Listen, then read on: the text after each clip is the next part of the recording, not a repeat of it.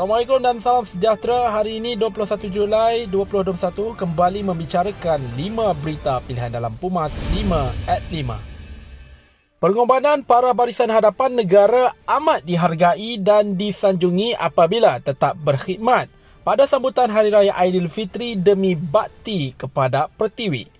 Presiden AMNO Datuk Seri Dr. Ahmad Zaid Hamidi berkata para frontliners kesihatan, keselamatan, pengangkutan penghantaran dan ramai lagi termasuk petugas pasaraya, restoran makanan segera dan lain-lain mengambil risiko dengan kes jangkitan COVID-19 yang sangat tinggi demi melaksanakan tugas dan tanggungjawab yang diamanahkan. Syabas dan terima kasih kepada rakyat Malaysia ucapkan kepada anda semua menterjemahkan erti sebuah pengorbanan dan pelbagai pengertian. Ahmad Zaid berkata menjalankan tanggungjawab pada Adha bagi memastikan keperluan rakyat dipenuhi adalah sebuah pengorbanan demi kebaikan dan ketakwaan kepada Yang Maha Esa. Lumrah kehidupan manusia berdepan pelbagai dugaan namun pada akhirnya mendewasakannya. Pasukan Bantuan Kemanusiaan untuk Palestin Anjuran Biro Kebajikan AMNO Malaysia dinasihat kembali ke tanah air berikutan keadaan di Gaza yang masih tidak menentu.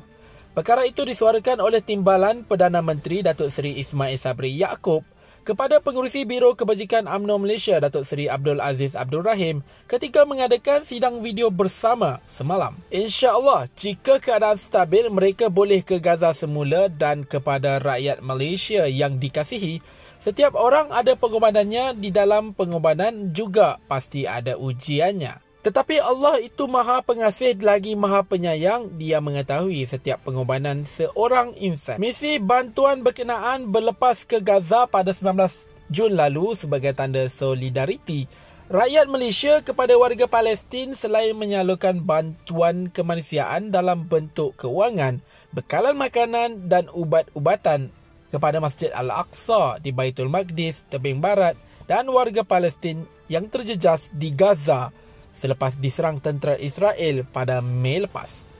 Ketua Pergerakan Pemuda AMNO Malaysia, Datuk Dr. Ashraf Wajidi Dusuki menggesa kerajaan menangguhkan dahulu hasrat bagi meletakkan lembaga tabung haji di bawah seliaan Bank Negara Malaysia. Keputusan tersebut perlu ditangguh sehingga Suruhanjaya Siasatan diraja selesai menjalankan siasatan terhadap apa yang berlaku dalam pengurusan dan pentadbiran institusi keuangan Islam itu. Kementerian Keuangan sebelum ini menerusi kenyataan memaklumkan jemaah menteri telah bersetuju dengan penyenaraian tabung haji sebagai institusi keuangan Islam yang ditetapkan di bawah Seksyen 223 Akta Perkhidmatan Keuangan Islam 2013 dan dikawal selia Bank Negara Malaysia.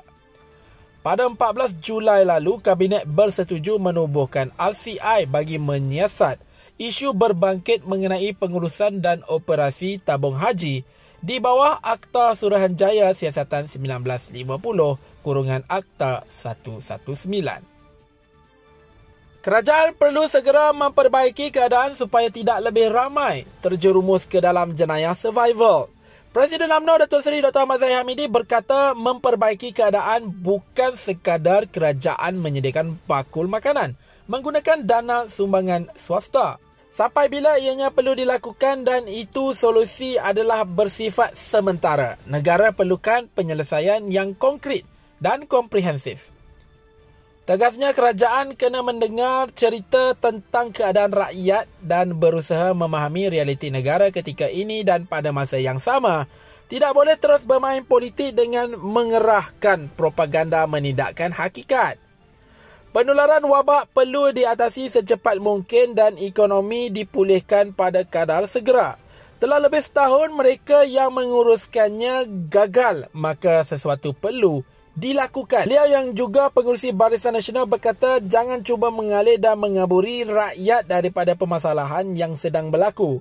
Segera perbaiki keadaan supaya tidak lebih ramai terjerumus ke dalam jenayah survival.